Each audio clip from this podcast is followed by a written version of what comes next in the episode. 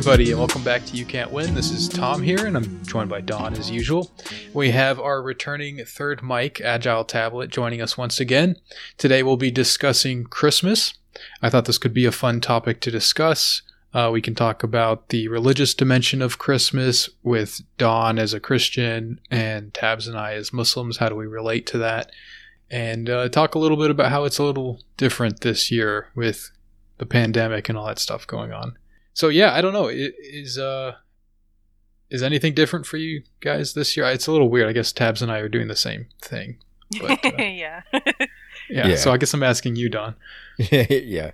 Well, we did do like a quick little gift drop off to Toronto. Just kind of dropped off stuff on uh, my sister's front step and sort of waved Aw. in uh, the pouring rain, and uh, so it was not really, uh, not really the same thing. And it was like you know last weekend and stuff, so not really the same as like a big traditional getting together. We'll probably have like a Zoom dinner for Christmas. Oh, really? You know, yeah. Well, we'll have like one side of the table, and uh, you know, we'll have uh, the camera, whatever, and uh, yeah, that's gonna be fun. Our our Zoom does not work well. I mean, we uh, we're already on like a you know tin can to string connection here, and uh, Yeah. it's not really. Uh, anyways, but yeah, so I don't know. It's not really as thing. Plus, you know, uh, in terms of my own self, it's more just obviously my niece and nephew uh, and stuff like that. That's the the fun part of it, kind of thing, right? Like it's just like myself uh, is not really fighting to get up as early as possible to open a PS5 or something, as I would if I was a kid or something. But like, yeah, so I don't know, but yeah, it's it's kind of strange. It's like uh, a, it's weird how a lot of the stuff that I, you know, I I was the teen who quickly pointed out every year that Santa Claus is some Coca Cola thing or whatever, you know, and all that kind of stuff, and all of the like, it just was all like very cringe and very like annoying. Although I did always have like a warm feeling about Christmas kind of thing. Like, uh, yeah. different ways. So, um, yeah, it's strange. I so in preparation for this episode, I watched uh, Passion of the Christ again, um, the 2004 Mel Gibson film, and uh, I watched. Well, I had to kind of fast forward through parts of it because parts of it are just unwatchable, like just Really? bloody mess kind of stuff, just really, really gross horror kind of things. But like, uh, Jeez. um, oh yeah, like just pouring blood out and stuff, just really, really messed up. But like, I I knew that. Like I remember that was like the thing when it came out. Yeah. How gruesome it was, but I I've never seen it, so Oh yeah, yeah, that's pretty bad. But like uh, the Christopher, it, I, it reminded me of like almost like a Christopher Nolan movie though, or something. Like it was like like a Batman movie because it's like it's all dark and like green and at the start at least Oh. like in you know like green and orange and stuff and like all really uh really strange kind of movie like just uh everyone's sort of like brooding and saying profound things and time is slowed down a bunch of times for emphasis and stuff like it it's like a it's like a it's like a superhero movie except that like the superhero is jesus kind of stuff so I guess that Um, makes sense. yeah yeah and they, they have like the middle eastern lament music throughout kind of God. thing you know that is so annoying. yeah yeah but the thing i didn't remember I, like i remember them complaining that like it was anti-semitic and stuff and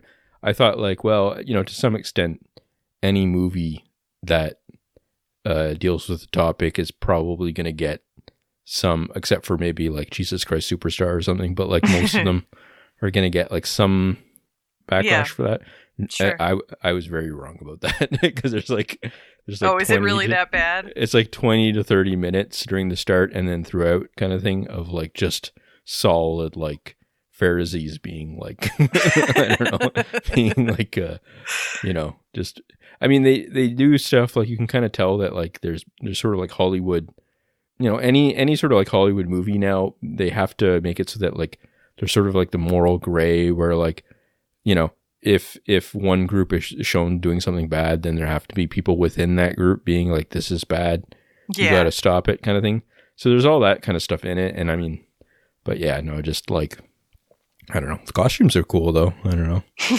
All the big rabbi costumes and stuff, I guess, yeah. Did so, they speak Aramaic in it?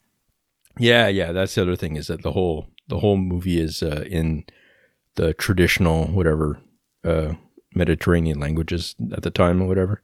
Oh yeah. Like uh, so like the the the Roman soldiers all speak Latin and stuff. Is so. it I mean, that's hard to deliver as an actor like if you don't yeah. actually speak that language. So are the performances any good when they're speaking a language that they don't even know? Uh, not really, but it's also like they're they're they're you know like the the Latin just sounds like Italian, like when they're speaking. Yeah, it, like it just sounds like that's how yeah. it comes across, like that, that. Yeah, that musicality to it, and uh, yeah, the, I don't know. It's, it's it's a very strange movie. Um, it's funny though, like that that that the tie-in sort of to the Christmas stuff is that like it's it's strange to be like, oh, this is cringe, this is, you know, annoying, this is weird or whatever, and watching the movie and stuff like that too, and then kind of being like, yeah, but at some level, like it does reflect what I believe about things or something, you know, like it's like. It's like it's like it's like the the movie is all like this weird bizarre stuff that happens and then you're like yeah but like the yeah, but that first story. 20, 30 minutes. sure. Yeah, I don't know. That's a, it's like a it's strange to think of that, that that way, right? That like, oh, uh, I guess I do think that like God is cool or whatever. I don't know. Like, I don't know. Yeah. Yeah. but I mean, th- that's that's always the like the way the story is told. I I don't know. I wouldn't feel too too badly about thinking it is weird or cringe or something like that because like the things that you find uh, like off or silly about it are probably not like the core elements of the story. Sure. They're yeah. like the weirdness that the what are those what are those like super Catholics called that he's part of? Opus Dei stuff like oh, that. Oh, is yeah. is that I think there was another term that I was thinking. Mel of, Gibson yes, is an yeah. Opus Dei. Well, his dad was, yeah. His, yeah, his dad was a big, Oh, wow. Well, yeah. yeah. So they're mean, like the oh, pre-Vatican like, II, like yeah, whatever yeah. that term is. Well, Opus Dei, I know what you mean. Like uh, uh, seeds, they're called online, like Sede Oh, really? Sede Vandicus or something. I don't know, something like that. Oh, it's like oh, some. Okay. It, but those people are a bit more extreme too. They they tend to believe that like the Pope is not actually the Pope, kind of thing. That like it's being right. vacant. Right. But I think Opus Dei is like within the actual tradition like okay. it's it's like it's like contemporary, like with the it's like it thinks that the Pope is the Pope, but okay. um, although that stuff has gotten really really weird in the last yeah. like few years, like just like there's like an archbishop, which they're gonna have to. I mean, just they'll have to do something about. Like they will have to. I don't know. Maybe they're just you know playing out the clock or something. But like he uh he he's doing all this stuff about like saying that like basically that Pope Francis is in league with Satan and all this stuff or whatever, basically. Wow. So, yeah, I don't know. I mean, it's one thing to not like that he's the Pope, but yeah. damn. Yeah. There, yeah, there. I wouldn't be surprised if like a good chunk of people believe that like Pope Francis is not the real Pope and that like Pope Benedict is and stuff, which is pretty predictable. Yeah. Outcome maybe to some extent of a Pope resigning, but like uh, yeah, so that's very it's very bizarre. I don't know. So, but I mean, oh, you, see that throughout history, I guess too. It's not like oh yeah, you know, there's there's always like anti popes and all that kind it's of stuff, or like people. Well, like just just I mean that like you know not new. Di- diversity yeah. and like problems in the religion or whatever are not not new, but like it's a it's a very strange situation with all the mm-hmm. just in terms of like seeing people online that are like MAGA people, like getting really deep into that kind of stuff. I don't know. It's it's it's kind of funny because a lot of the intellectual infrastructure of the Republican Party are uh, Catholics now, like mm. the hmm. actual like you know, like the people do that do heavy lifting on the ideology kind of status stuff. Really? Like, well, like the you know, like I think something like three or four of the Supreme Court justices appointed by, oh. you know, Trump are Catholics and stuff like that. Like, uh, the Protestants tend to lean more into the kind of Pentecostal or what you know. what I mean, like the different like Christian fundamental stuff tends not to be as intellectual. I think in some ways, but yeah. yeah. So, yeah. So, anyways, it's very strange, but yeah. So, so what are you guys doing for Christmas? I don't think that we're going to be watching Passion of the Christ. yeah, sure. Although I remember one time, uh, I, I it was for some. I think it was for Christmas. It might have been for Thanksgiving, but um, we got uh, we meaning my my parents and my brother and I were invited to a different aunt and uncle's place than we usually went to on the holiday, and so we said we would stop by the first one. Uh, the, the people who usually invited us, the aunt and uncle, we said, okay, well, we're going to this other place, but we'll stop by your place uh, on our way home and still say hi and we can, you know, have dessert or whatever. And we get there and it's my my two uncles and my one aunt and my aunt is like ignoring us. She won't even make eye contact with us. And my uncles are watching Gladiator and my my one uncle is just drunk as a skunk and that's Hmm. not something I'm used to being around as a kid. Like that never happened at like holidays. Yeah, stuff like yeah. that. I was very. I, it was very strange. The other one was just trying to pay attention as much as possible to the movie. Um, by the way, the, the tie-in Mhm. is the Mediterranean warbling. That's that's what ties the two movies. Oh yeah, yeah. Um, but but yeah, he was just totally trashed, and we just kind of were like, oh, uh, okay. And then I remember him lying down on the ground in like a Christ pose and like wanting to go to sleep. Yeah. And we are like, okay, we're gonna take off now. Thanks. He T posed on you. he did, but like with his eyes closed on the floor, so it wasn't really. Yeah. yeah. So anyway, um, we're not doing that this Christmas, that's for sure. Um, but sure. uh, I my my parents told us that um, the the ladies are in charge of Christmas Eve and and the the men are in charge of Christmas Day. So my mom and I are going to be cooking stuff for the first day, and then I guess the second day is more laid back and it's more like hmm hors d'oeuvres and snacking and stuff. So the guys are going to be uh, in charge of that. and Yeah, yeah. Uh, I'm excited because um, we usually have Christmas with um, people in my family who never want to eat seafood or fish. And I always want to do Feast of the Seven Fishes um, for Christmas. So uh, now we can't do a feast because it's only four people. but I will get to do seafood this year. So I'm excited. Oh, about did you get the green light on that? I got the green light, yeah. Oh boy. Cool. But well, I mean, it's not going to be anything special, so you know, it's like oh, shrimp or something. You know, I Yeah, don't know. so- it's not, it's nothing, nothing crazy. So what is uh, the Feast of the Seven Fishes? Oh, that's a good question. I I really don't know what the it's okay. It's a Catholic thing, um, as far as I know, and it I I know it as an Italian thing. Parts of my Italian family uh did it, but also parts of my Lithuanian family have done it too, because both nations are mostly Catholic. Um, I think, it, as the name says, it's like seven seven fish and or seafood dishes instead of any uh, terrestrial meat.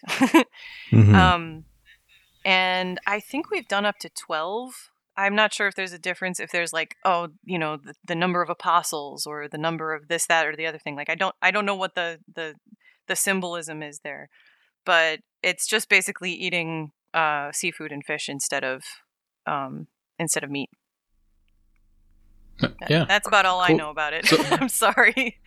Oh, that's all right. I was just wondering if there are like specific, if it's a specific set, seven specific dishes. No, Or- no, because it varies by by culture. Like Sure. one of the things that I remember having with my the, the Italian side of my family was um, baby uh, baby squid, like stuffed baby squid. Oh man, that was so good. Uh, with like breadcrumbs and parsley and seasonings and stuff, and oh man, really really good. Um, and then um, something I remember having with the Lithuanian side is um, roasted eel. We actually had some eel one time, which sounds, if you've never had eel it probably sounds pretty gross but eel is pretty good um and yeah i just like everything like herring Again, that would be on the Lithuanian side. Italians don't really eat herring, but bacala would be something uh, you might have. At, that's like the salt cod dish. That's more like Italian, or I guess it's Mediterranean because like Spaniards eat it too. That one's fun to say. I always like just saying yeah. bacala. Yeah. yeah, it sounds like a word that means like a bunch of horse hooey or something. Like ah, that load of bacala. Yeah. You know. Yeah. yeah. I'm just picturing Don hates I seafood, so I'm picturing him like walking in and being like, "Oh, that's okay. I'll just have something else." Oh, hold yeah, yeah. I know. When I said shrimp, I was like, oh man, I've already lost him. Yep. yeah. yeah, the squid and the eel stuff is probably even further Yeah. afield. No. Yeah. It, it, you know what it sounds like to me? Like when I hear that stuff, it sounds like uh, like the Mos Eisley Cantina or something kind of thing. Like uh, like uh, Star Wars. They're just like you go in and there's like some guy with like uh, giant eyes eating like handfuls of eel or something kind of thing. it doesn't. I don't know. I'm like, well, that's their culture and I respect it or something, you know. So, so yeah, it doesn't really uh, appeal to me as a I don't know, but I don't know. I, there's no logical reason why I shouldn't be able to try some of the stuff, but I just I don't know. I think it was like a year ago now that I uh, was talking to like a dietitian person about uh, trying fish. I was like, maybe I could try fish as like a thing to like do. Thing didn't didn't uh, follow up on that one yet, but it's only been about a year.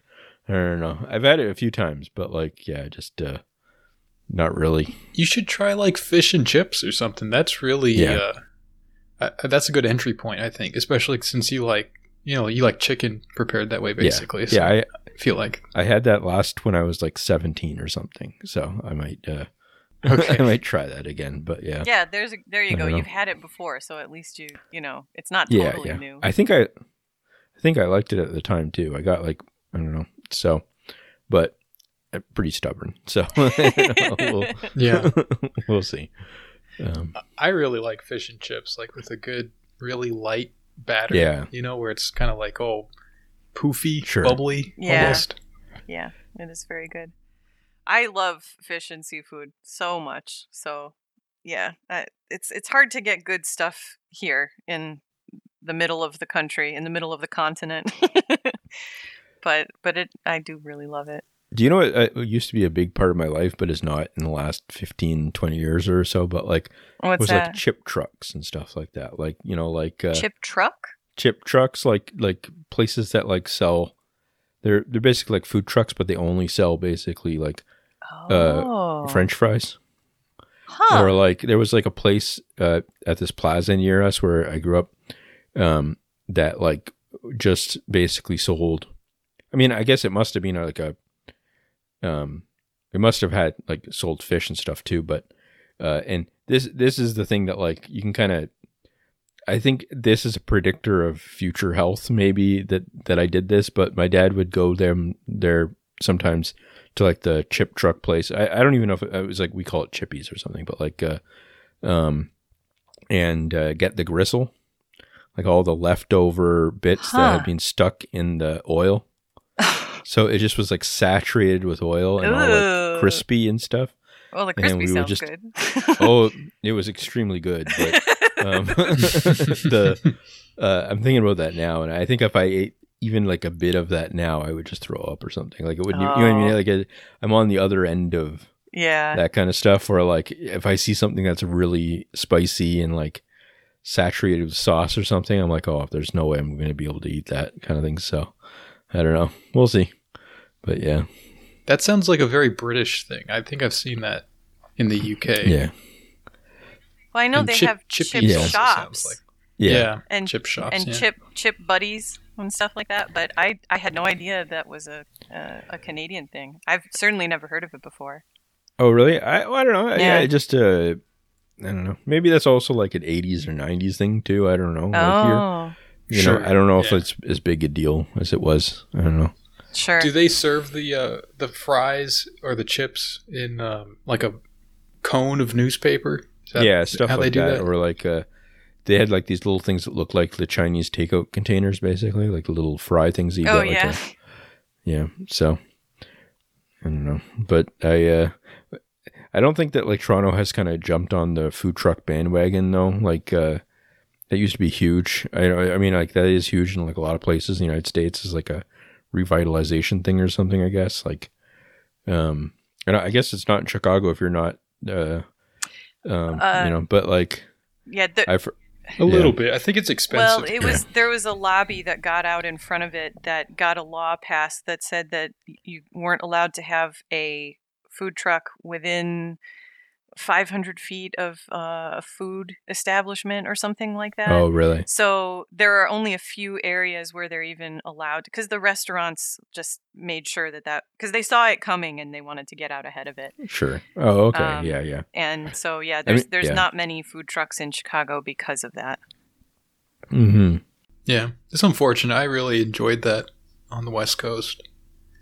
oh yeah there was a lot in Seattle or Yeah, I guess Portland is the the big food truck place for the Oh, yeah? Northwest. Uh, but Seattle had a good number of them, and uh, they're just you, you know there's some that are bad and some that are good, and the ones that are good, it's it's just a really good deal. Like you're getting a, a good you know value. It's a it's very affordable, and then you can you can see the kitchen basically. you know, Yeah. so you can tell if they're keeping it clean and if they're doing a good job and all that kind of stuff. And Yeah. yeah i don't know. I i really enjoyed that. And it allows like them to do different things because they they're mobile right? So they can kind of like do something really niche and then move around so they're not kind of stuck in one location where it, that might not be feasible you know? But if they're essentially able to cater to the entire city then they can do something that's a little bit different.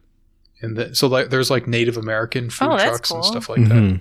yeah, I mean, I'm I'm not the biggest fan of it. It's a lot of like fry bread Yeah, and stuff yeah. like that, but you know, it's cool that Yeah, they're doing stuff. That's like the only fry bread is like the only American Indian food that I've had, and I I, I don't know if this counts, but I've had um, sopapillas in the in um, New Mexico in like he- heavily native places in New Mexico, um, and those are really really good. They're like these little, they're like little dough pillows, like they're air on the inside. They're poofed open, and then you have them with uh, I, I think drizzled with honey and like whipped cream or something like that.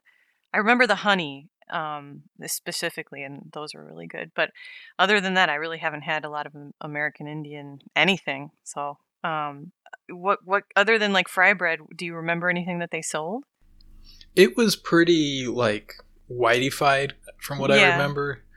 Um, the thing about it is, I think if you try to go like uh, in this very where you only do Native American food and nothing that it could cross over into like Mexican or American, you know, like Right. standard American kind of stuff, you're left with very little. And I think that's why you end up with like fry bread, which was just like, you know, Yeah. something they came up with to survive kind of thing.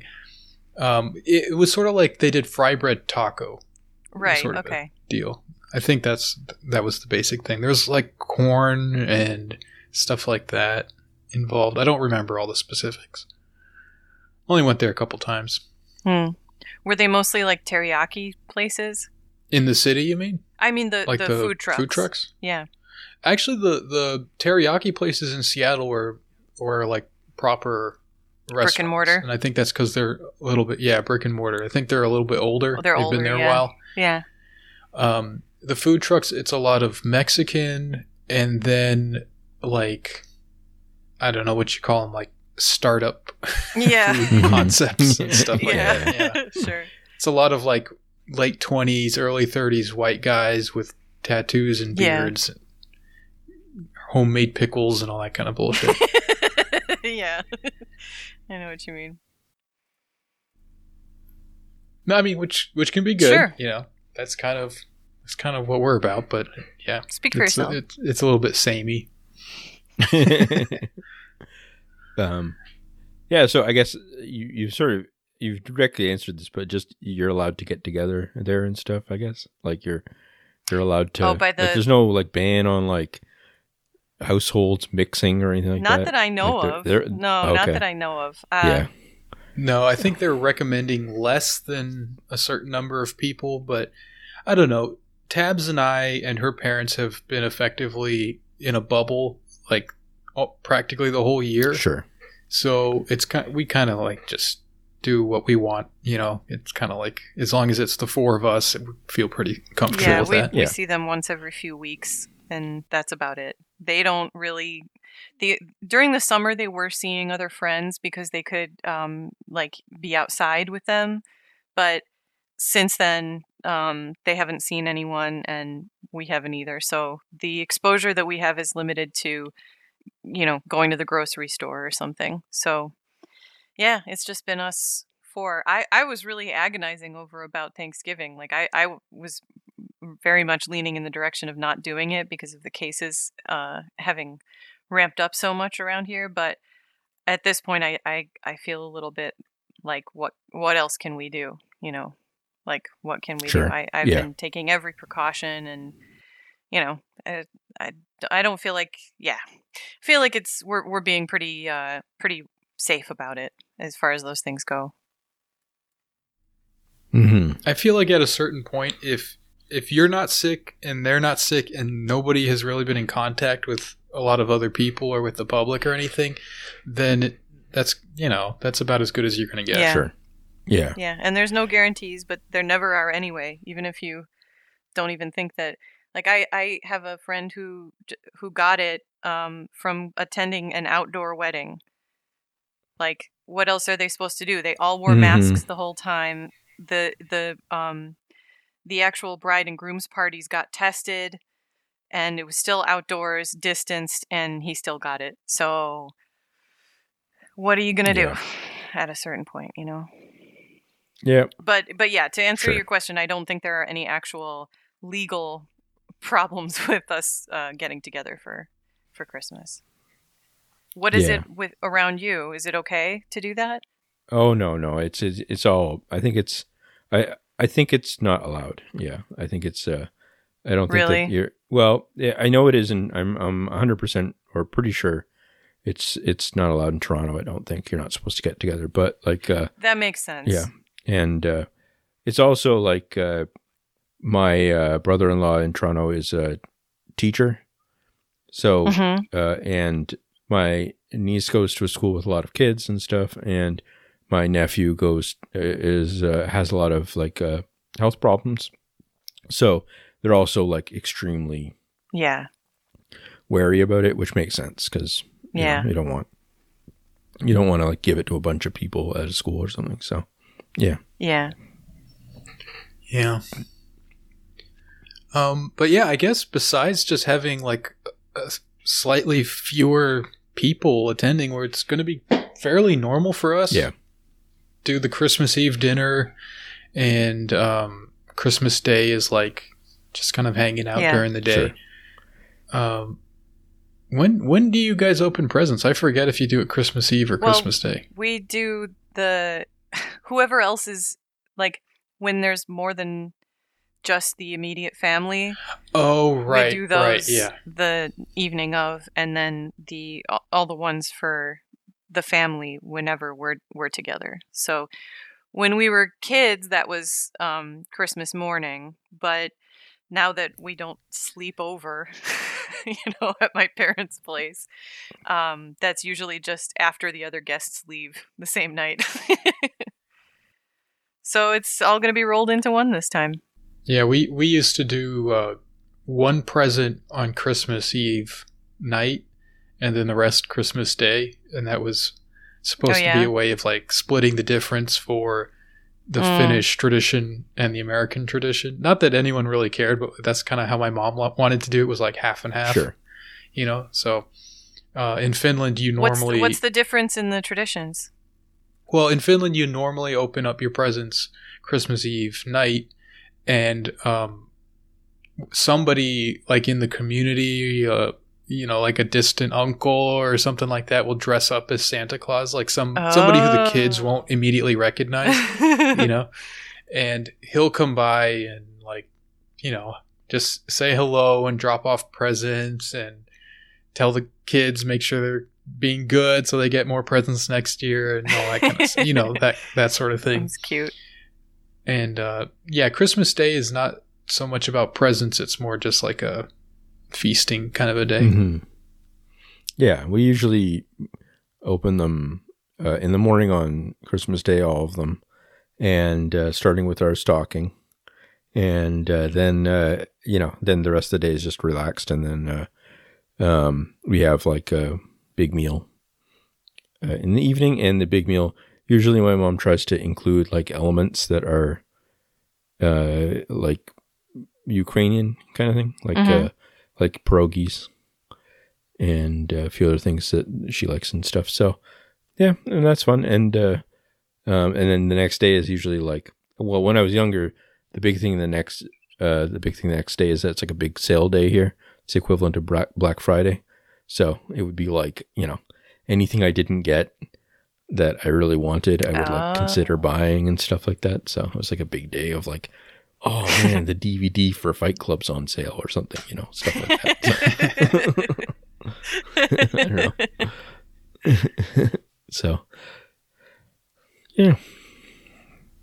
Cool. Did you guys ever do anything like religious specifically, or was it just sort of the the typical like cultural kind of uh, thing? Yeah, we would go to uh, church um, most years, I think, on Easter and Christmas. Hmm. Um, those were like the two days that we went. We had like a period of like a few years where um, we went like a lot more, like most Sundays. Uh, but I'm not I'm not sure why exactly, but like uh um but like just you know that's just i mean like you know i'm not i'm not sure what brought it up at the time but like uh yeah we would go uh, a lot more and um yeah but other than that yeah just uh christmas like eve i think we would go maybe. Or christmas day. Yeah we go christmas day i think. And uh yeah i don't know. That's uh it's funny because uh churches are packed those two days obviously like um those are like the days that like people who are sort of like culturally culturally Catholic um, that are not as invested in like just going every week or whatever. Um, they'll show up then too, so that the priest sometimes I remember would be like angry almost kind of thing. They'd be like, you know, you should you should uh you shouldn't just be a cosmetic Catholic. You should come all the time or kind of you know stuff like that. So- Yeah. yeah. and uh, Ramadan is the same for Muslims. Oh, yeah? There's a bunch of people who are who normally don't go to the mosque to pray or maybe don't pray at all and then they pray during Ramadan and stuff. And it's not really the imams who get a bad attitude about it, but it's the guys who are always there who like get the front row and stuff and now there's all these people who they don't Yeah. have beards and their daughter doesn't wear hijab and it's like, you know, these people are showing up yeah, yeah. stinking up the joint. Yeah. um yeah i don't know like uh do you think it'll be uh different um like do you do you have like a different attitude towards this kind of stuff now like both of you like uh of like these kind of celebrations and stuff like is it is it just like a fun cultural thing or something or it's just like a nice thing to do out of politeness or something or would you do it down the road do you think anyways I- just speaking for myself, yeah, I it, it never really has been at all religious for my family. Like I I think maybe a few members of my family went to church like on Easter and that was pretty much it. Like I I I, I certainly have never gone on any of the big holidays um and none of the family that's close to me has. So for me it's very just I, I don't want to say it's just American because obviously more more people than just Americans celebrate Christmas. But um it, I don't know, it's just like a midwinter holiday with like family food, sure um you know, generosity and that you know, I don't think there's anything there that is going to forbid me from from uh you know joining in that in the years to come, you know. And I I would like to keep it up you know, even when my folks aren't around and that kind of thing, like I, I think it's still good to get to get together with your family and exchange gifts and be kind to one another and eat good food, you know? yeah Yeah, yeah, that's that's basically the same deal with me. My, you know, my family was very non-religious, and Christmas was always just like taken as, like you said, midwinter holiday, uh, more like a celebration of like cultural heritage, almost more than anything else. It was like a Mm. time to kind of like do something Finnish and then do something like American and kind of like that took more center stage, I think, than any anything Yeah. about like Christianity or anything like that. Yeah. I, Yeah. I was thinking almost like uh, I was trying to think of a comparison of how I sort of felt about it when I was younger. I think I was it was something almost like uh, I, I like that it was absurd to take it seriously kind of thing. Like it was a it was maybe like a nice thing that people did, but it seemed kind of crazy to think there was any real religious dimension to it or something. And uh, the way that I I was trying to think, and it's like it'd be like if Woodstock, you know, like a if uh, if someone said, you know, don't don't do a bunch of drugs and listen to, you know, rock and roll, whatever, you should be uh, thinking about peace and how we're gonna end the war and all this kind of stuff. You know, uh, don't like make it just a big party. You know, and, it'd be like, I don't know, but Woodstock is like just that is what it is, kind of thing. It's just a big party or something. So, yeah, it's something like that. Like it was just an absurd thing, and I still feel like that. Like, uh, you know, I, I we, we we you know irony poisoning is still a thing kind of thing you know like it's like a it's hard to kind of get past that at some level to to actually commit to it at some level you know beyond i mean i, I do at like a you know, sort of deep part in my soul or something but like uh it's hard to not feel embarrassed about you know like uh the taking it seriously or something you know like in, in terms Really? of like a yeah like in terms of like an actual uh deep kind of thing kind of thing like uh and i mean like in terms of like uh uh you know the actually going to mass all the time and stuff like that and actually going through all the different parts of it it's hard to it's hard to do it and not want to i don't know like and it's funny because it's like a it's it's a way of not it's like feeling like I would be disrespectful or something if I Oh. was uh um like uh not willing to back it up 100% or something. I don't know.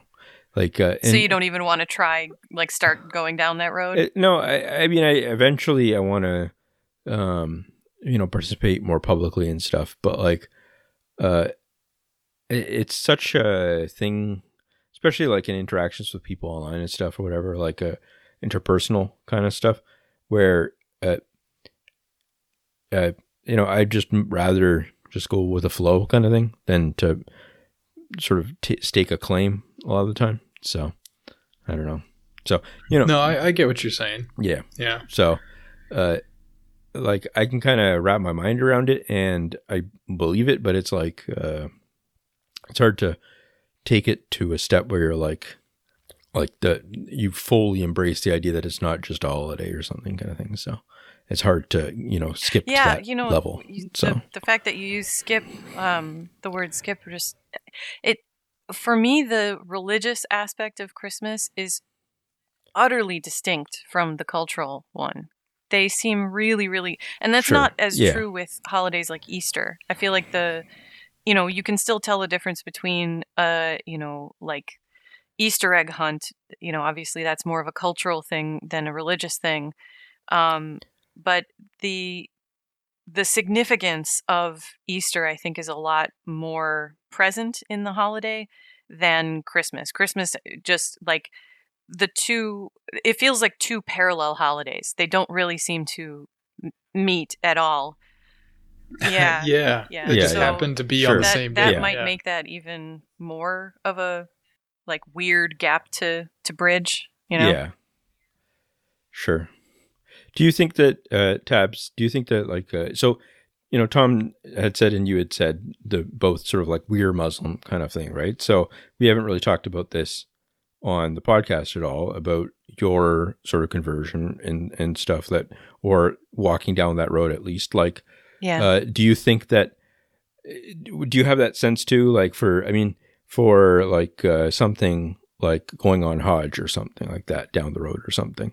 yeah. Uh, would you would you be like uh, at some level kind of feel a bit of embarrassment about it or something or like that? You know, like you know what I mean? Yes. Like I just I, I'm trying to be honest about it. It's like hard to it's hard to um like there's a difference between going, oh yeah, that's all right and that's good and it's a Yeah. it's like a worldview that I understand and stuff, and then also being like, okay, I'm in a crowd of people performing this ritual, whatever, and uh, I want to be able to defend it to the nth degree all the way down the line if I'm, you know, questioned on it Well, or something and stuff. there's- so I go two ways on that because on the one hand, I basically just don't want to do anything super publicly if I don't if I don't feel like a basic degree of competence yeah, in it. That's that's that's it. Like I don't feel like I need to be an expert in something in order to engage in it, but I do have to have like a basic level of competence. So sure, in that sense, um, yeah, something like Hajj, like I don't even like wear a headscarf, you know, like sure,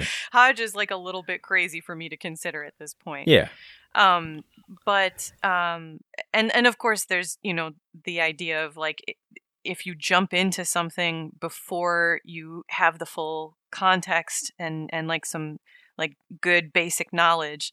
Like I don't know, I, I don't like doing that because then I feel like a fraud, and I don't want to Sure. I don't want to commit Yeah. to something that I don't really know.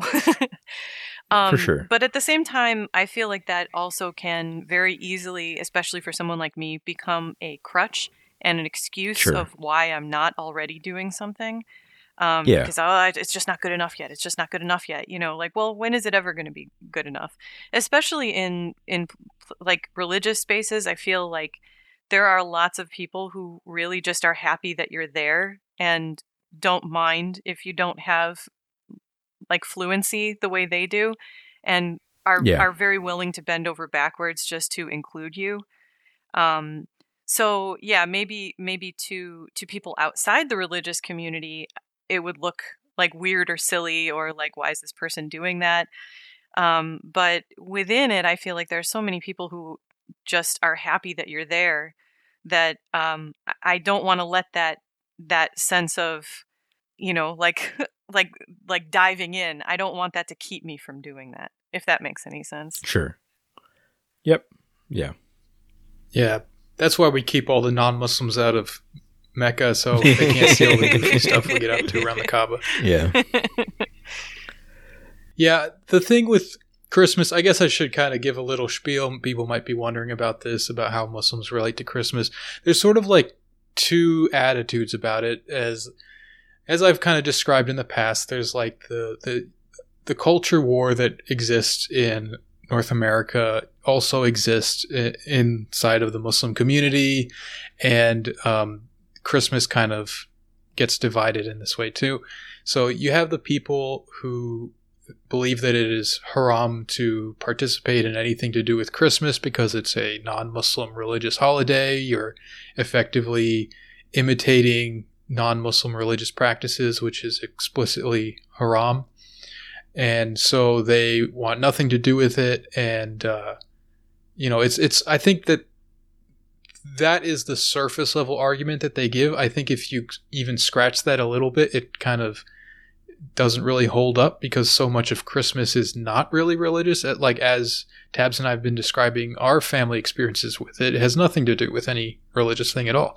You know, um, so how is it? You know, how is it imitating a religious practice to do things that like atheists Mhm. do? You know what I mean?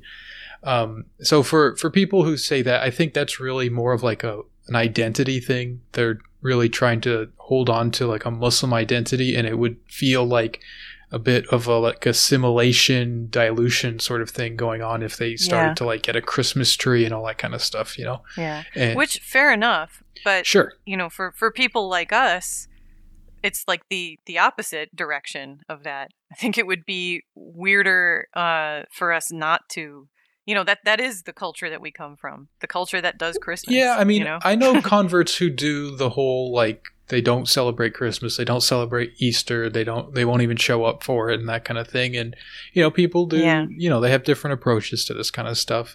Um, I got no problem with that, but right for me, it like it, it's never been a religious thing, and so it's always been more about like family and the. It's just like a nice thing to look forward to in the dead of winter, kind of a thing. Like it's yeah more like that. And on the other hand, it, in a weird way, it's it's almost taken um, like more of a religious character now Hmm. as a Muslim for me because it's you know Muslims celebrate the Prophet's birthday, and that's called Maulid, and that it's not as big a thing today as it used to be, thanks to various modern styles of interpreting these kind of things. The the Salafi thing has kind of really uh, put a damper on that, but that used to be the biggest celebration of the year historically. That was bigger than the Eids. Um, you know, it is one day, so it's hard to say it's bigger than Ramadan, but it, it was like the big day of the year, you know? Um, so Christmas kind I can kind of see it like that. It's not necessarily ha- I don't have to buy into any specific Christian theology to celebrate Christ's birthday. You know, that's something that is perfectly in line with Muslim beliefs and that's an element of the holiday that had no resonance for me prior Mhm. to becoming Muslim. So it's almost kind of like I don't know, weirdly more I, I feel closer to Yeah. that side of things than than before. Um, but that you know, I have to give it my own unique kind of spin on that. I, you know, I don't do anything special for it. It's just like it's Christmas, but I can kind of like think about it like, you know, it's a day to think about Jesus and stuff like Yeah. that. You know, Mhm. so Yeah, I think if if my if we said that to my parents, they would be like, "Uh, okay." Yeah. Is there any story in Islam about like the nativity, like the whole birth of Jesus and all that kind of stuff? Like, is there? yeah, that's in the Quran. It pretty much sticks to the same story as, um, from what I understand, is like the Christian story. I think there's actually an additional miracle that is um, that Jesus Oh, is yeah. described as having, where he is able to speak uh, like as a baby. Oh, like, really? Very, very young. He's a, and I forget what he says. I think he says something like, um, I, I will speak to you now and I will speak to you when I'm older or something like that. It's something like that. And it has, there's some specific way that you should understand the Arabic. So I'm not even going to try to do it, but it, in some way it prophesies his, uh, prophesizes his, uh, death. Like, Mm. I, I forget the whole story there hmm um, but I heard a uh, someone lecture about it. and It was kind of interesting. But uh, yeah, basically the the nativity story is essentially the same. Um, Muslims take a lot of a lot of the stories of the prophets and stuff. They're taking they're taken from uh, Christian and Jewish traditions, and they're sort of understood to to be from that and to they, there's a little bit of distance there where it's like we haven't authenticated this the same way we've authenticated hadith and quran so it's not it, it's not something that you can um, for example you can't like make takfir on someone f- who has a differing opinion on something like that because it's just the we haven't authenticated it. So Mm-hmm. there's no you know you're not actually denying anything. You're just saying like i just don't buy that this is solid evidence or something. But uh, it's actually called like israeliyat or something like that. Oh, yeah. meaning like you know like the jewish traditions.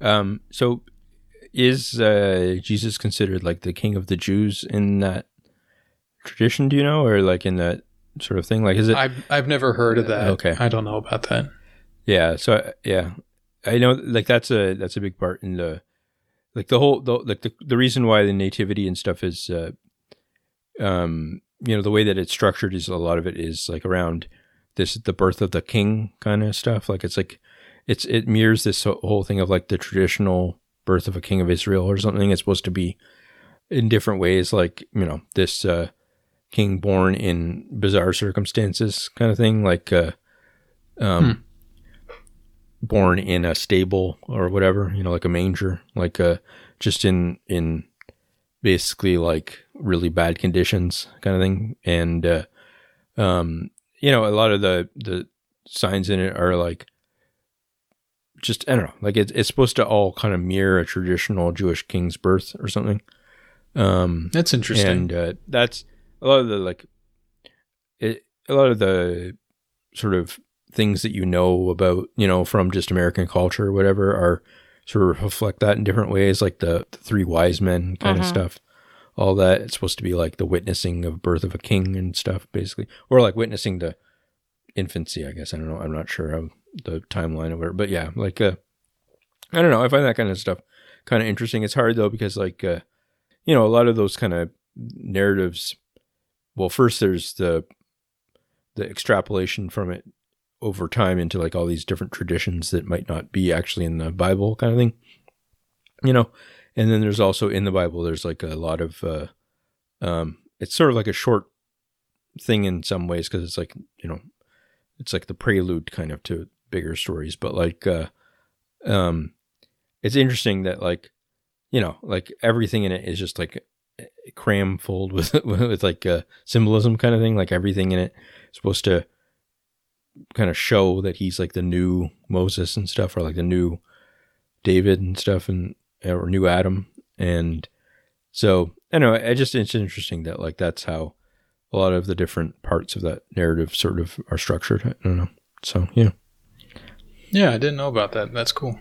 Me neither. Yeah, I don't know how it works in uh, Islam in terms of. Uh, I don't actually even know like the the outcome. I know it's supposed to be that like he's almost executed, but then he's like whisked away or something. I'm not sure the what's the yeah. It's it's a little bit ambiguous. At his birth? no no no the, no, no, the death. crucifixion. I think, Oh. right. Yeah, Yeah, so the Quran is is ambiguous about what exactly happens, but is Oh, yeah, very okay. clear that the the death does not happen.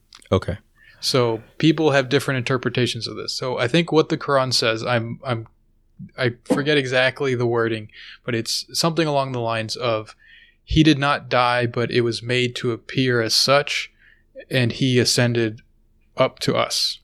And us being like you know, like a royal we that's sometimes used. God sometimes uses he or we or I, like it changes. Um, so yeah, so a, a very common understanding of that is that Jesus is put on the cross and then God like intervenes and just he just rises up to heaven.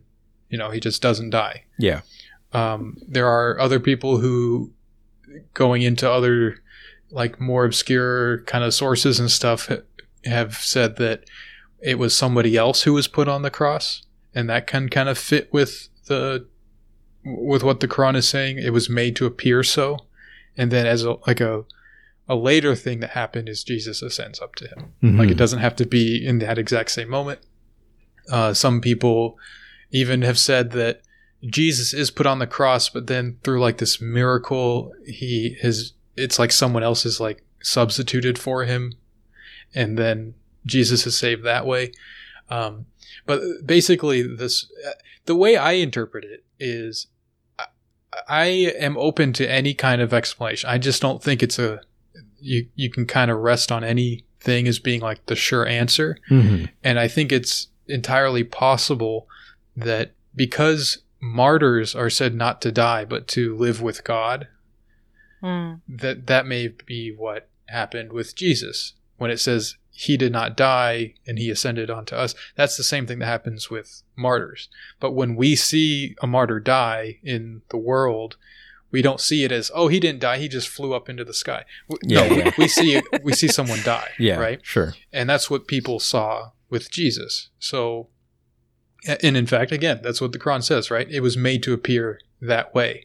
So it may be a Hmm. reference to some sort of like background thing that is going in on in some dimension we don't see. You know, where it, it's like from God's perspective, the death didn't happen in that sense because like only the surface level physical death happened, and that's not really what he's speaking about or what Yeah. really matters. You know. hmm So I don't know. I'm I'm just kind of like don't have any specific take on it. I'm just kind of open to whatever sort of interpretations people have, except those that seem really kind of forced. Like you know, sometimes people just try to force some weird reading of things for whatever reason, and you know, I just think there's a lot of fairly solid explanations, but no one can say one way or the other.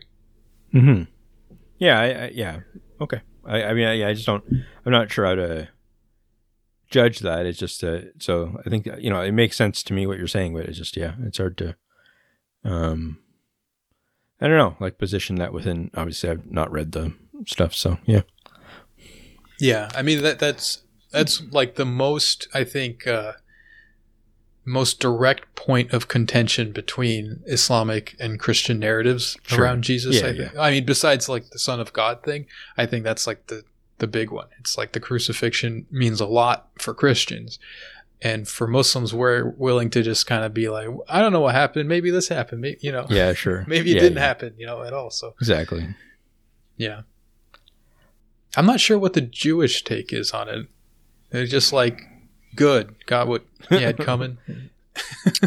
Tom. God. Troublemaker. no, yeah, I, I think I think it is that it's like uh um uh just you know wise man that was uh, killed by a mob kind of thing, and uh, Yeah, okay. I think and like that it wasn't like a direct. Obviously, like a, like it's not like there's no collective guilt involved. Um, and sure, yeah. I'm like- not trying to. Yeah, sure, sure. I'm, I, I just w- wasn't sure what the interpretation of that was because I I did read at one point that some I don't know what proportion of of Jews believe this, but that some number of them actually hold that like Jesus was a false prophet and that is like a great crime and all that kind of stuff. So it's like Yeah, you know it's not a, a, a big deal what happened to him basically. in in the in the actual I think Bible and like you know the tradition, it's supposed to be something like that. Like it's a that like there's sort of that he was like a troublemaker kind of uh, person who was basically throwing things into uh, throwing the legitimacy of the traditional rabbinical courts and stuff into question. Um, and then uh, they uh, certain elements within that then sort of conspired to get him killed for that for blasphemy and stuff. So um, for claiming that he was the son of god and stuff and uh, and claiming that he had was was going like was the rightful king um, of the jews and stuff. So yeah i think that's uh that's that's sort of like the mainstream narrative. I yeah it's uh it's one of those things but that's a, that's one thing i think about a lot uh, uh, not a lot but like uh it's something that i want to think more about is like the the correct way to be polite about that and like actually you know know all of the sort of details and stuff of that kind of conflict kind of stuff because it's difficult to um you know you- you're not and you'll never learn that from online basically kind of thing like like you'll uh, you'll go in like some wild direction with it either way i don't know so um yeah i don't know. Uh, i do think that like at the end of the day it's helpful to have like kind of a pluralistic view about that kind of stuff to some extent like to kind of go you know you understand that that it's like if someone is sort of wagering that god exists and has positive sort of morals around that or something it's like i don't know it's like 90% of it kind of thing so it's not really i don't know Yeah, I, I get what you mean. I, I really appreciate having a specific position on this sort of stuff in terms of like I know where I stand. Like, you know, I I have a Muslim perspective, but then being open to like, okay, well, these people think this, these people think that, uh, and appreciating that for what it is. I Sure. think that's Yeah. I don't know. That just feels a lot better than having this very uh, like unaffiliated worldview where it's just like everyone just has opinions about things. Sure. It's- Yeah, that yeah. seems very. Uh, I, I don't know. It, it it because you don't have any specific ideas about a thing. It, it almost feels like anytime someone does, y- you it kind of it's hard to take them. It's hard to not be patronizing. It's either Sure. like you're just completely distanced Yeah. from it, or you're just like, oh well, that's nice, and then you move along to the next thing, and you can't really engage with anything. So yeah you feel like yeah. you're inherently sort of adopting this like position of superiority, or you're just like, Yeah. I don't actually exist. You guys just kind of sure do your thing. yeah you know? exactly yeah So yeah, pick a side, listeners. Um, so one thing that's kind of been weird, just to change subject, I guess. Uh, one thing that's kind of been weird this year for the holiday has been getting presents and stuff like that, getting gifts. Mm-hmm. Um, we it, it just hasn't felt like I don't know. th- It kind of crept up on me, and uh, I'm usually pretty good about like planning out my Christmas gifting and stuff well in advance. I've been pretty good about that the last few years. Like throughout the year, I keep a wish list on Amazon that I, whenever I see something or think of something that would be a good gift for someone, I like throw it on there. And then by the end of the year, I usually have like 90% of my gift ideas like ready to go.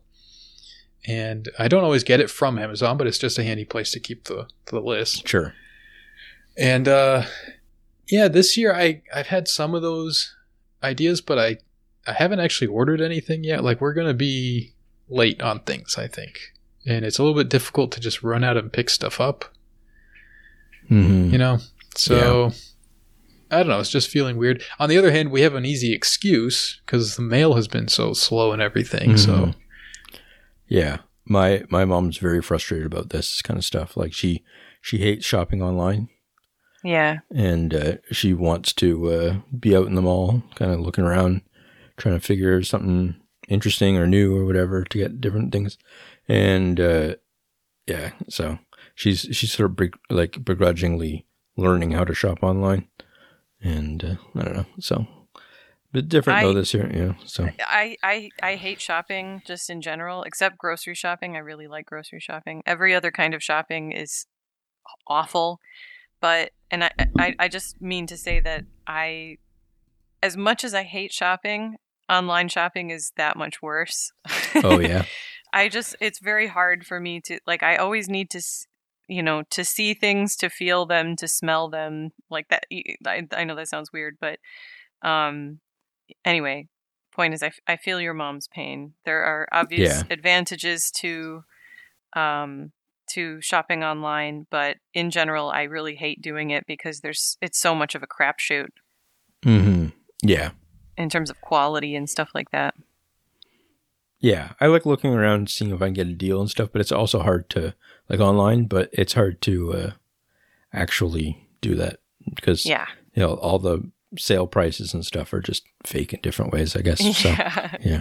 yeah. Yeah. and I can't trust any reviews and you know this that and the other thing. It's just yeah. I mean even like even when like if you go to a, a physical store and you try on a shirt and you try it on in the blue color and then you try the same shirt on in the gray color um, depending on the organization of the company that um, made those shirts those could be made in different factories in different countries. You can't trust the fit. You can't trust the cut. Like how how the hell are you going to find something like that on online? I don't even want to sh- like shop for groceries online for the same reason. Like you're not going to pick the best produce for me i Sure. i can pick the best produce you know Yeah, yeah, yeah. so I, I really I really don't like online shopping except for the obvious like it comes to my door. But even then I feel bad because I hate wasting all of that packaging and all the fossil fuels that it takes to get that shit to me. Like I really yeah, I I don't like it. Mhm. Sorry. Sorry for the bitch session. I just ha- had to get it off my off my chest. no, I'm sure a lot of people feel the same way. I mean, I, I get what you're saying. Yeah. yeah. Plus, that's what this podcast is for. It's to complain about society in different ways. So yeah. Yeah, pretty much. Yeah, but it it should be nice. I think it'll. It's like Thanksgiving was really nice. Just yeah, it was nice. very uh, very much like a change of pace or something. Somehow I don't know. Just it was it was nice to have like a get together, Yeah. and I think this will be the same. Yeah, and I don't know. Now that my my folks have retired, um, these these events and holidays are not like fraught with uh, with stress and anger constantly. like Yeah, yeah. no one's blowing up at someone else and anything like that that that people tend to associate with holidays. Sometimes it it is very much like like it's pretty ideal. It's nice. Like we we actually have a pleasant time and enjoy each other's company, which is I mean, that's like what you what more can you ask for from a holiday? You know. Mhm, sure. Yeah, I've I've never experienced that whole family antagonism stuff that people talk about so much. I, and- I don't really have that kind of stuff, but um, just like the preparations for the holiday are very stressful, and like getting getting the the meal prepared and everything ready at the same time, and the house clean beforehand, and all the gifts wrapped, and that's the kind of stuff that usually causes people to snap at each other and stuff like that. It's not like I'm a Republican and I drive like this, and I'm a Democrat and I drive like this. It's Yeah, not. yeah, yeah. It's not that kind of stuff, you know. Yeah, yeah. Sure. Yeah. Yeah, whenever people are going on about that, I'm like, not quite sure how much of this is not their fault. Yeah. know I yeah, Yeah. yeah. Yeah. Sure. You just never know. Um, but yeah, I hope everyone has a nice holiday, um, however you're celebrating it, however you feel about everything. And uh, yeah, happy holidays, everybody. Yeah, happy holidays.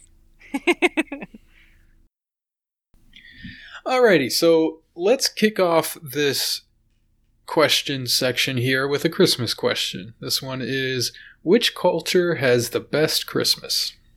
Hmm. Hmm.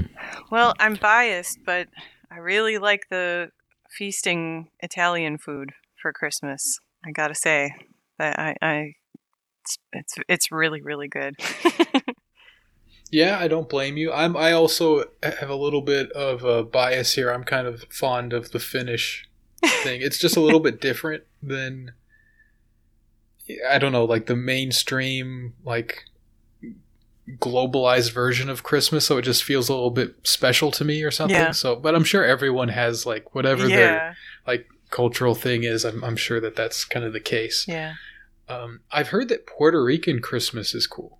Like the foods are good. Oh well, we have had. Um, I I made Puerto Rican rice recently, and that's like a holiday thing. Um, and then coquito, you know that that's like the Puerto Rican eggnog stuff. It's like all the coconut and nutmeg and stuff like that, with rum. That I've I've had that before. Everyone has every family has their own recipe, and that it's very sweet and rich. So Oh yeah, yeah. I don't think I've had that, but I'm familiar with that. yeah, yeah. yeah. Yeah. Hmm. I'm not sure. I don't really know much about the different Christmases around Yeah, the world don't kind really of stuff. I don't know. So You guys know about Japan, right? no. KFC. Yeah. In Japan, they do uh, KFC for Christmas. Is it Like, I guess this started like back in like the 60s or something, like when all the air bases, the American bases were popping up over there and American, you know, fast food and stuff like that was showing up. And so KFC was like the quintessential American thing, you know? So when the American holiday of Christmas happens, they want to celebrate it by getting American food like KFC. KFC did like a special on a bucket or something like that, and everyone, you know, went and got one. It was a big hit, and they kept doing it year after year, and now it's become like a cultural tradition. wow. That's like a home run for marketing. That's like uh yeah. it's like really it's what you want. I don't know. Yeah. Well, I think the Japanese take to these kind of things pretty easily. Like, I think I, I heard the saying they have in Japan where it's like you're you're born Buddhist, you marry Christian, and you die Shinto or something Yeah, like yeah, that. yeah. And that's just because of the different. They like just adopt these cultural practices for different things and kind of just make it like this is what we as Japanese do. We imitate these people. So like the, their weddings, they dress up in like Western style clothes. The you know the bride and the groom and everything. They have like a priest and everything. Like they do it the, the whole Western Christian style. hmm Um, I don't know. It, I, Japanese are kind of cool in certain ways. I, I mean, I don't know. I'm not a weeb or anything, but I, I think that kind of stuff is neat. hmm Oh, so I'll say uh, Canada. I know. That's my that's uh Really there branching anything- out. Anything like special that Canada does for for Christmas? Anything that kind of stands out? Um, not that I can think of. The only thing that it kind of made me think of was uh, there is like the winter holiday festival in uh, Quebec City, um, which is a big thing. Um, uh, oh, what's it? It's uh, hold on. I'm gonna I'm gonna look this up even because uh, Quebec because it's got a cute thing to it. That's the thing is it's a yeah Quebec Winter Carnival Carnival I guess Carnival Carnival to Quebec and it's got this uh, mascot. I'm trying to think what his name is. Um. Okay, Quebec Winter mascot. Oh, his name is Bonhomme. So it's like uh, Oh. it's Good just this- man? yeah, like a bonhomme, and uh, he, uh, it's this guy that's got like a red toque. It's like a snowman, but he's like a jovial character. Should look him up. He's cute, but uh, um, so that that happens in uh, um, it happens in like February, I think, or something like that, or late January, early February. This sounds like crypto Catharism to me. you know the the the Cathars they they're like priestly types were called good men. oh yeah, So I'm just wondering if there's a connection I don't know. Probably, I don't. Yeah, I don't even know when it started, but yeah. So Tom, do you Um, If remember? if Oh, sorry. What were we gonna say? I was just gonna say if this bonhomme guy is not allowed to eat, then I think we got ourselves a story here. mhm, yeah. Very interesting. um, I was I was just gonna ask Tom if you remembered a couple years ago when we went to the Christkindl market marked. I don't know how to say it in German. Christkindlmarkt with uh, Yeah. with my mom, and that that was a nice holiday thing with the mulled wine and potato pancakes and baked apples and all that kind of stuff. That was that was pleasant. So Yeah, I guess that's all German. yeah, I don't know if Mhm. that's like an accurate representation of what Germans do for for Christmas, but uh, it it it's nice here. the mulled wine was always a thing for us. Yeah. That was one thing my my mom really likes that and it's a very traditional thing to do in Finland and I'm sure Yeah. many other places. So yeah, yeah, I- I- it's nice. I made glug uh, years ago for my family. Like I infused my my uh, vodka with like lemon peel and cinnamon and clove and all that kind of stuff for like a few weeks, and I I brought everything over carefully to to make it, and then um, no one no one had any. They didn't. They, they were just uninterested in it, so I I didn't make it again. But I liked it. Hmm. we need to figure out a non-alcoholic glug thing. Yeah. I mean, just spiced grape juice is going to be pretty delicious. It's already sweet, you know? Hmm. Yeah, all right. So let's move on to another question. Okay, uh, this one's a little bit of a longer one. It says, Hey Don, I've really liked some of your past conversations about therapy and its value. Anyway, if you ever need or want to go down that road again, I know a really g- great Gestalt therapist in Toronto. I know that's a bit of a hike for you, but with the way it works, you really go when you need it. He's a lefty and works on a sliding scale too. Gestalt is a humanistic school of therapy that focuses on process, the social environmental context of your life.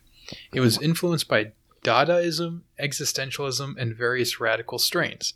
I won't get into details, but went through the ringer with the whole psychiatric system and different CBT groups and various conventional therapists, and this wound up being the only thing that genuinely helped me figure things out. Anyway, love both you guys and fondly remember fondly remember your posting from back in the something awful days. Yeah, that was nice. But That's uh, very sweet.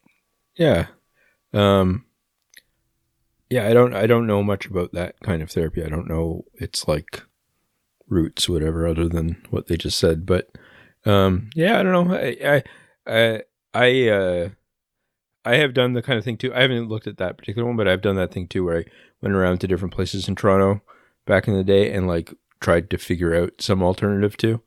Where I went to uh, psychoanalysis. I went to. I used to go to different like uh, um, psychoanalysis, also like conferences or whatever and stuff for a few years, like or like uh, um, ones that were like you know just the different pro- professional training ones and stuff too. Even like just because uh, or like uh, what do you call it? Like uh, seminars, yeah Yeah. and uh, I thought that they were really interesting.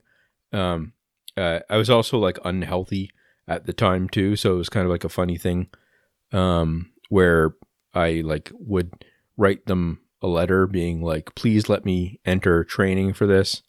Um, uh, I I cured myself with it and stuff, whatever.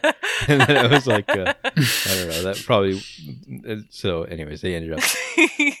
They were polite to me, but they you know, re- refunded my application fee and stuff. But like, uh, um, yeah, and stuff like that. Like, uh, I uh, I went to one uh, psychoanalyst uh, psychoanalyst guy, and uh, we talked for a bit and stuff, and it was okay.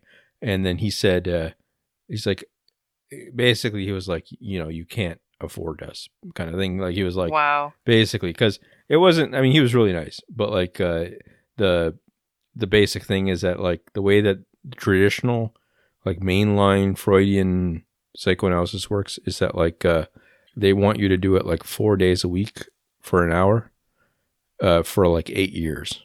Whoa. It's just like, and you know, you can Oh end up my sp- gosh. you can end up spending something like a hundred thousand dollars or something just to I believe it. yeah, and Holy uh, guacamole. and uh, so, and the thing is that I don't even know. Like, I'm not gonna say that like for like a logical thing that that is like logically impossible that that's a bad idea kind of thing. Seems like a bad.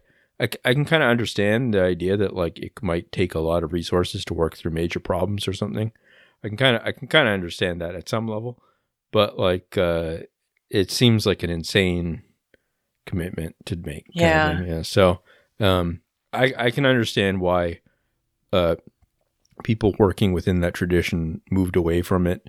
A lot of them towards like psychotherapy kind of stuff that uh, mixes it in maybe a bit. You know, like not tries to like include some of the insights or something, but doesn't. Anyways, so I kind of a lot of these uh, therapies that are sort of like I I see uh I like my understanding of Gestalt is that it's like uh, post Freudian or something. It's like includes other Yeah. stuff into it and stuff, but like it's a, an alternative take on it. Um, I think a lot of this stuff also was like th- like the mainstream American or like a psychiatric kind of model on it.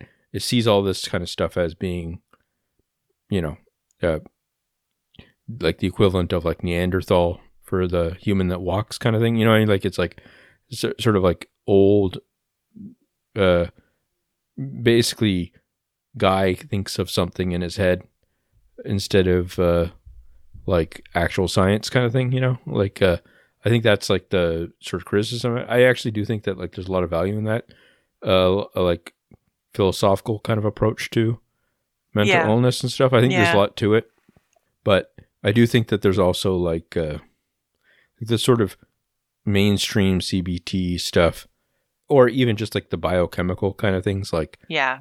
taking pills to address schizophrenia and stuff in in like a triage model of like just trying to get people to survive and like keep doing what they're doing you know like like you know improving and stuff it's probably already a good start that then has to be supplemented with you know maybe more intensive types of therapy for certain people if they want it kind of thing but yeah i don't know i uh I, I, tend to be skeptical of a lot of like basically anything, but like uh, I don't know. I'll look into that kind of stuff though. I will I will like Google it and maybe read a few of the books that are related to it and stuff. I feel I'm not. I mean, I'm not going to go and I, I wouldn't be like I'm not a Zoom guy for therapy. I don't think so. Yeah, yeah. Maybe down the road. I don't know. Just uh, just remember what Mel Gibson taught you about those people. You know what I mean? Just watch out. no. I don't know. Can we get canceled from uh just being like guys online? I don't know. I don't know if that. yeah. All right, quick. We'll we'll do a food question. How do humans produce so much rice? Shit's hard on your back to cultivate. Yeah, I think about that every single time I see someone bent over in a field. It's brutal. I, I, I, I probably a better question for someone who knows um, agribusiness a bit more, because I'm assuming there are methods of harvesting that don't involve just people anymore, uh, and that's probably why we're able to uh, cultivate and consume it on an industrial scale but uh, yeah, no kidding. And also, I wonder at certain places that have a lot of rice in their cuisines that don't have wet areas to grow the rice in. It's very strange to me. I, I don't know how that happens. I, I mean, I guess it's fairly easy to import rice. That yeah, that's true. But you'd think that most of the time, local cuisines are are a little bit older than um just like than like contemporary global trade would have permitted. I'm talking about like Well, I'm just thinking of like Japan. Like, okay, so maybe Japan doesn't have a lot of places to grow rice, but their neighbors do. So, yeah, yeah, I suppose so. They they grow a good amount of rice though. Um, oh, they do. Yeah, yeah, it's more than you might think from for a mountainous place. Yeah. Yeah. Hmm. Yeah, I heard like Japan has the highest population density in the world, and it's like 98% of it is not inhabitable. Like it's just Yeah. mountainous. And so everyone just lives on this little sliver on the coast, basically. And it, it's just amazingly dense. Yeah, that's true. I, I really like seeing stuff from those uh, mountainous areas because the culture is is like really really different like what people eat and just like daily life and stuff. I think in places like that and this is true of korea too like the the cultural cachet that comes with being in tokyo or seoul is like you can't the divide between urban and rural here has nothing on the divide between urban and rural there. Like you are considered like like a total hayseed if you're not from one of these big cities, Hmm. megalopolises. Um, but um, that's that's also why I find it interesting because it's like you get a look into like older foodways and stuff like that.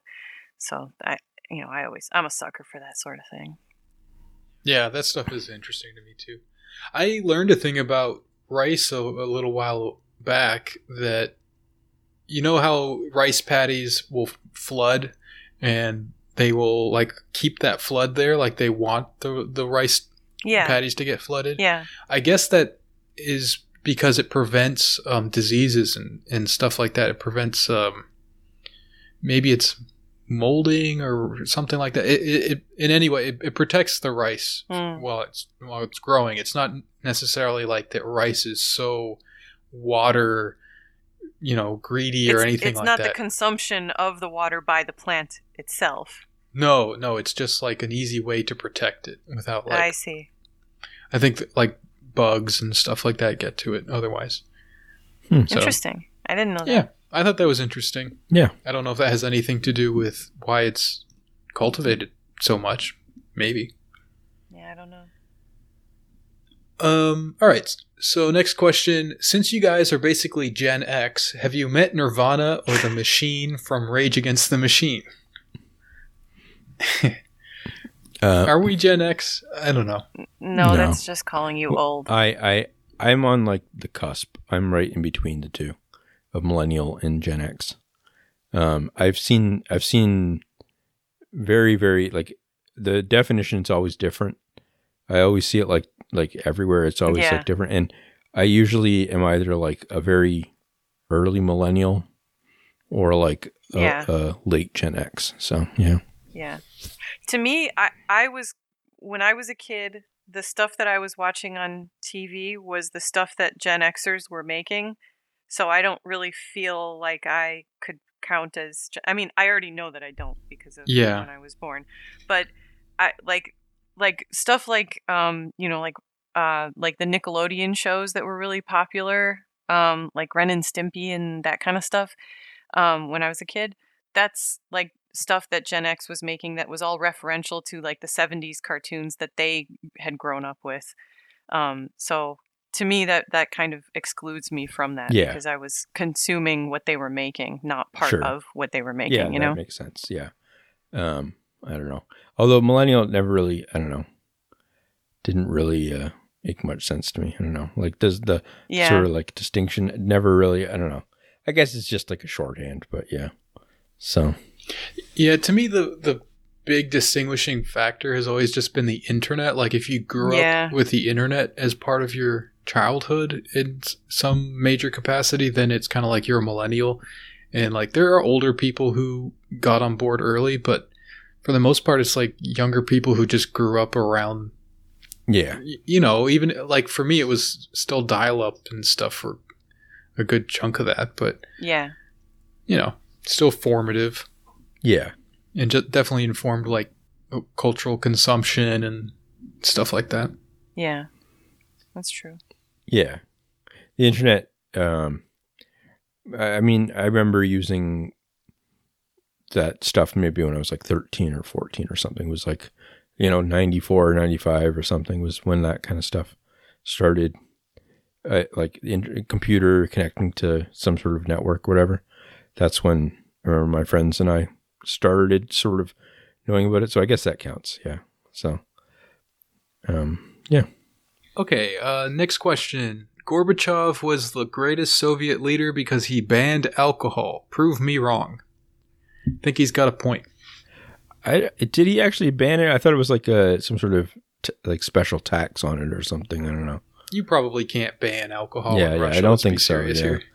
Uh, so it's already uh, faulty, but like uh, I don't know. I, it's funny because that was like a real social problem. Like it was like a Yeah. they were actually trying to address something that was like a major, not just like you know social thing, but also economic and stuff. So it was really Yeah. affecting. I don't know. I remember, uh, you know, people were talking about this at one point. It was like, you know, communists and tankies and those types talking about how um, the transition from the Soviet Union to like capitalism in Russia was a huge disaster on a humanitarian level, and like the birth rate birth rate dropped tremendously. Uh, people were dying in huge numbers and all this kind of stuff. And you know that that's terrible obviously. But then someone points out like 25% of those deaths are from like alcohol poisoning. And i'm just thinking like okay i mean i understand deaths of despair and all that stuff. We're going through an opiate crisis now that's not too dissimilar from something like that i guess but at some point i'm like 25% is alcohol like that's that's i don't know I, I- can't draw a picture of what that is. Yeah. It's like one in one in every four deaths is because someone drank that much. Yeah. I don't know. That's just crazy to me. Yeah, I, it's also I, it's funny. I, I do like the contrarian takes on a lot of the stuff. So one of the things is that uh, alcohol consumption actually did go down significantly when they did the anti-alcohol campaign. Um, so it wasn't like uh, just you know completely. You know, like it, it did have some effect, I guess. I think I think uh, it did, and uh, but you know, I don't know. It, it was a it was very well designed to make everyone angry though. So yeah. Um. Okay. How about this one? Now that Biden has won, will Tom finally admit he is a cuck? What do you guys think? Will Tom finally admit that he is a cuck now that Biden has won? Hmm. Um, I personally will disagree with that uh, label because it involves me. Yeah, I don't know. So yeah, that's that's not true, Yeah. Mister Mister Funny Pants. Out of sympathy to Tabs, I will I will uh, defer to her. I don't know. I won't interrogate Tom on this. Feel like feel like that's his business, not mine. So oh my god. I I don't honestly totally understand what the point is being made here. Now that like what what does it mean now that Biden has won? I don't understand that part. Yeah, I don't. I I kind of ignored that element of it because it didn't make sense to me either. I guess that uh, Trump lost when you thought he could maybe pull it out or something. I don't know. He's still got a chance. Yeah, yeah. Here, here's how Trump can still win. yeah. It's not over till it's over, folks. Oh boy. Um, all right, here's another one for me. I'm going to forcibly inject Tom with the COVID vaccine until he is completely retarded. Bitch, if you don't take that shit so I can go outside, I will throw a goddamn fit. Th- this this kind of thing is not going to promote that the behavior you want. Sending me this kind of stuff. Just saying. yeah, I don't know. That's also a fool's understanding of the vaccine. For shame. well, well, Yeah. uh, I think we'll have uh, Mike on maybe next week or sometime soon, and Oh, nice. uh, uh, to discuss the vaccine. And he, I'm sure he'll tell us uh, all the great reasons why we should be taking it, and uh, convince Tom that uh, it's 100 percent above board and everything is, uh, you know. He's gonna show up with like a decanter of the vaccine and just pour us glasses. yeah, We'll just yeah, yeah. drink it down. Yeah. Mm, that's pretty good. All right, this is a little bit more of a serious question, I think. It says I work for a local government agency in the US. I was recently told by a female coworker that the department has a problem with sexual harassment, but has asked me to keep some of the details of it to myself. What's my eb- ethical obligation here? Do I speak up and potentially out her and maybe ruin my career, or stay silent? Um, so I guess yeah, the Hmm. question would be if uh, they're yeah, it's hard, it's hard to kind of guess what the actual.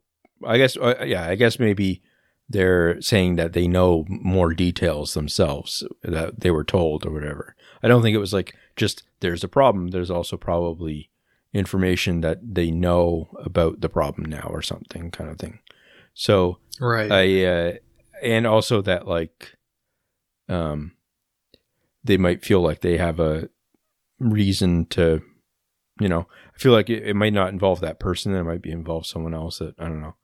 But like uh yeah I mean if you if you know the person involved and you're talking to them about it uh, already if that's the case then you you don't I don't think you have like a you know you don't have a responsibility to sort of out them i don't think or like take on their case for them without their response their uh, permission or something yeah, no, definitely not. so yeah. yeah and uh i don't know i mean is this one of those things where if yeah I don't, i'm trying to think of like a situation where you would have to uh you know make the leap to tell people i mean it's hard also because if you tell like an hr person in your sort of organization uh that you know that you might get it on record but a lot of the times their job in reality is to shut down the complaint kind of thing right like to cause a Yeah. Oh problem. yeah, so yeah, yeah. uh, you know, you might not really have the power that you might think you do to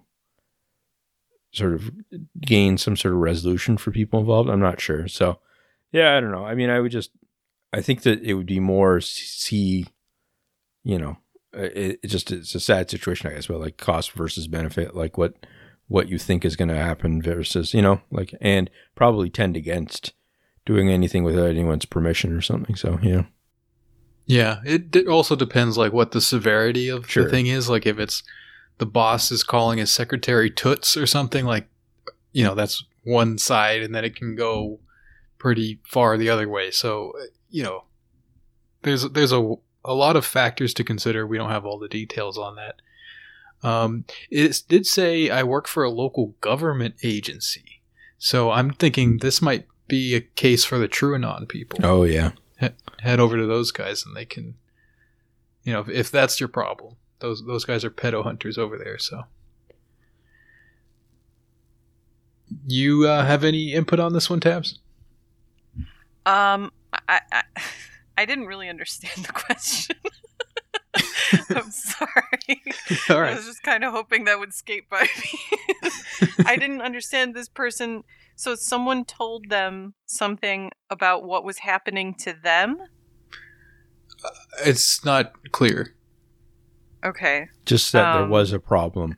They know that there's a problem with sexual harassment in the organization. yeah i think it could be implied but it's not it's not like confirmed here um and it, but it does seem that speaking up would out that person potentially so to me that oh, the- the, out the person who confided in them. Yeah. yes so Okay. and, and that person isn't confiding in them in that they are harassing people, but that they know about it somehow. So maybe they Oh, have suffered something, or maybe not. Like that's that's really Yeah, tricky to I- me. Like if I- it's if it's making someone who's a victim to something, like and making that public, that's I, I never want to go that route. You need Sharia people. That's all you need. You need gender segregation. true. You need cover those women up, and then we'll be good to go. Cover everyone up, in my opinion. Well, yeah, sure. But- yes. um, yeah. I, I, I'm sorry. Just sh- short of knowing more, I I don't think I can answer because, like you guys said, the the answer on the books is always if you see something, say something. But you, kn- everyone knows that that is not always the most prudent or helpful thing to do. So, yeah, without knowing more specifics, I apologize. I I, I don't think I can answer. I'm sorry. All right. Well, yeah. I hope that works out for you. Um, send us an update if if things develop. Um. All right. How about this one? Is a guy being extremely clean a far right trait?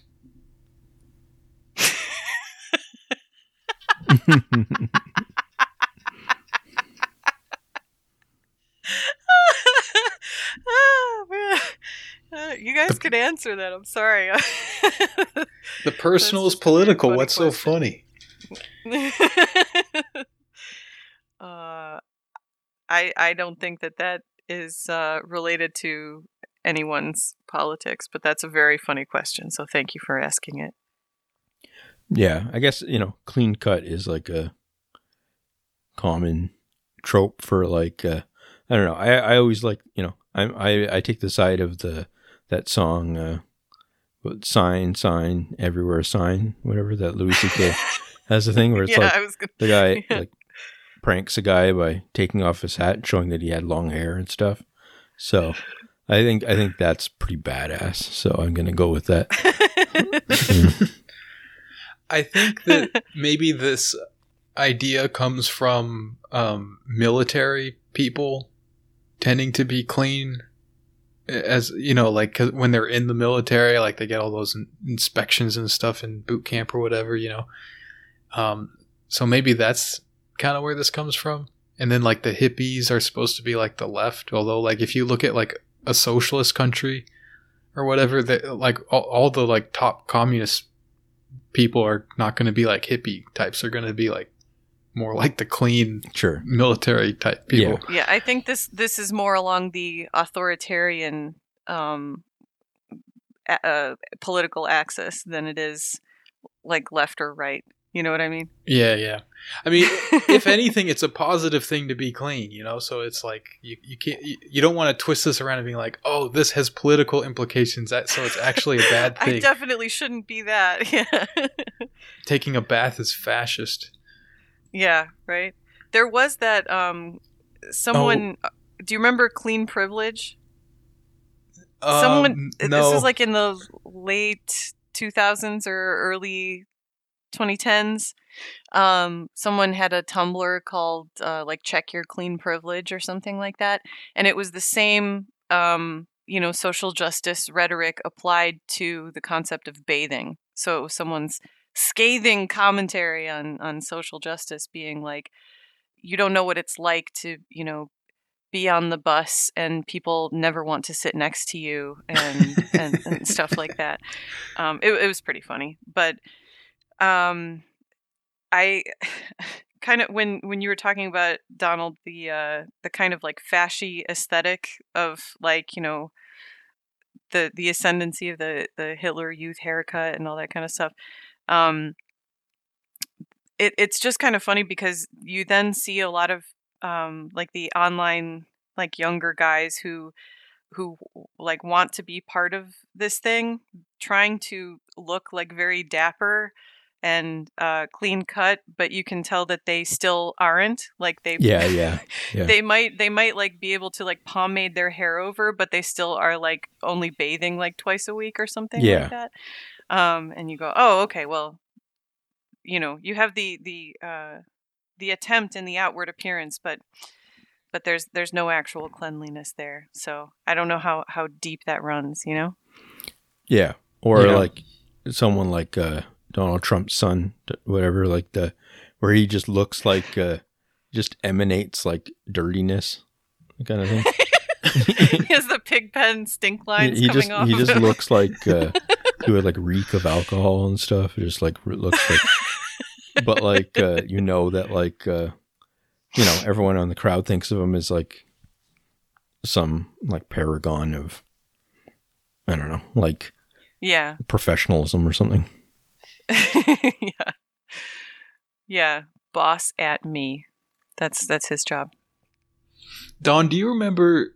I think it was a Razone post, maybe it was a something awful post about. It was like an argument. There was a thread going on, and people were arguing about whether or not showers were like imperialist privileges or something like that.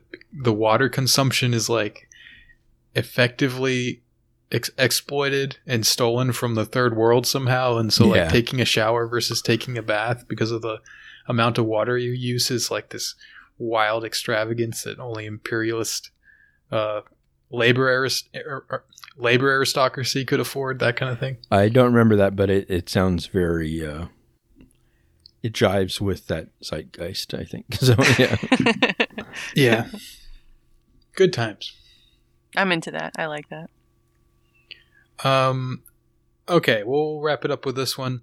I think I, as an infidel, could easily get into the city of Mecca and touch the Kaaba stone. What are they going to do? Kill me? Um, yeah, you wouldn't be the first, to be honest. I'm sure many, many, many people have done this.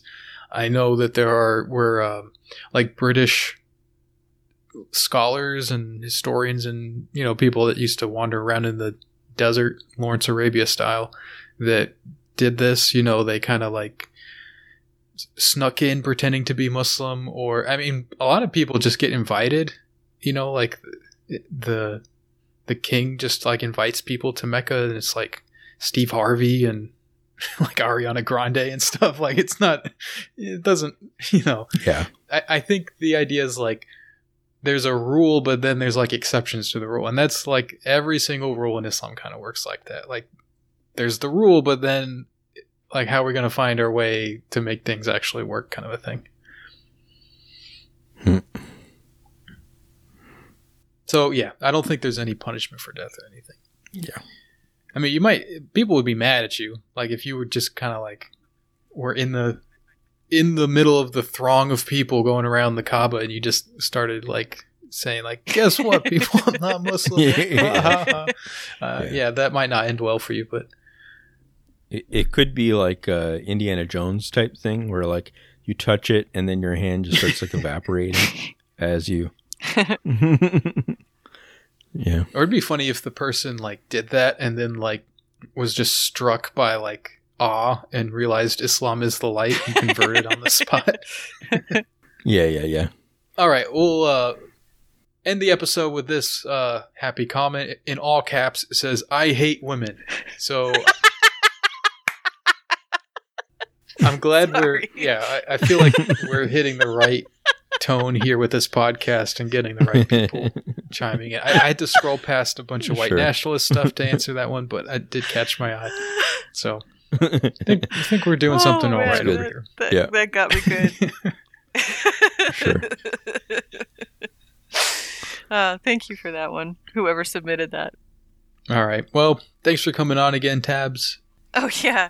I, Yeah. I hope I'm not overstaying my welcome with your with your listeners. But thank you thank you Yeah, having everyone me on. everyone likes uh, the Tabs no, no, episodes. no, I no. It- it- yeah. Widely beloved. So. oh man. I lost my window of time when you said widely beloved. I wanted to make a fat joke about myself, but I, I, I couldn't get it in time. So just just know that the intention was there. Yeah, so everyone enjoy your holidays. Merry Christmas, all that good stuff. yeah. Merry Christmas, happy holidays. Yeah. Merry Christmas. Oh, here's how you say it in Lithuanian. Linksmu Kalėdų. Hyvää joulua.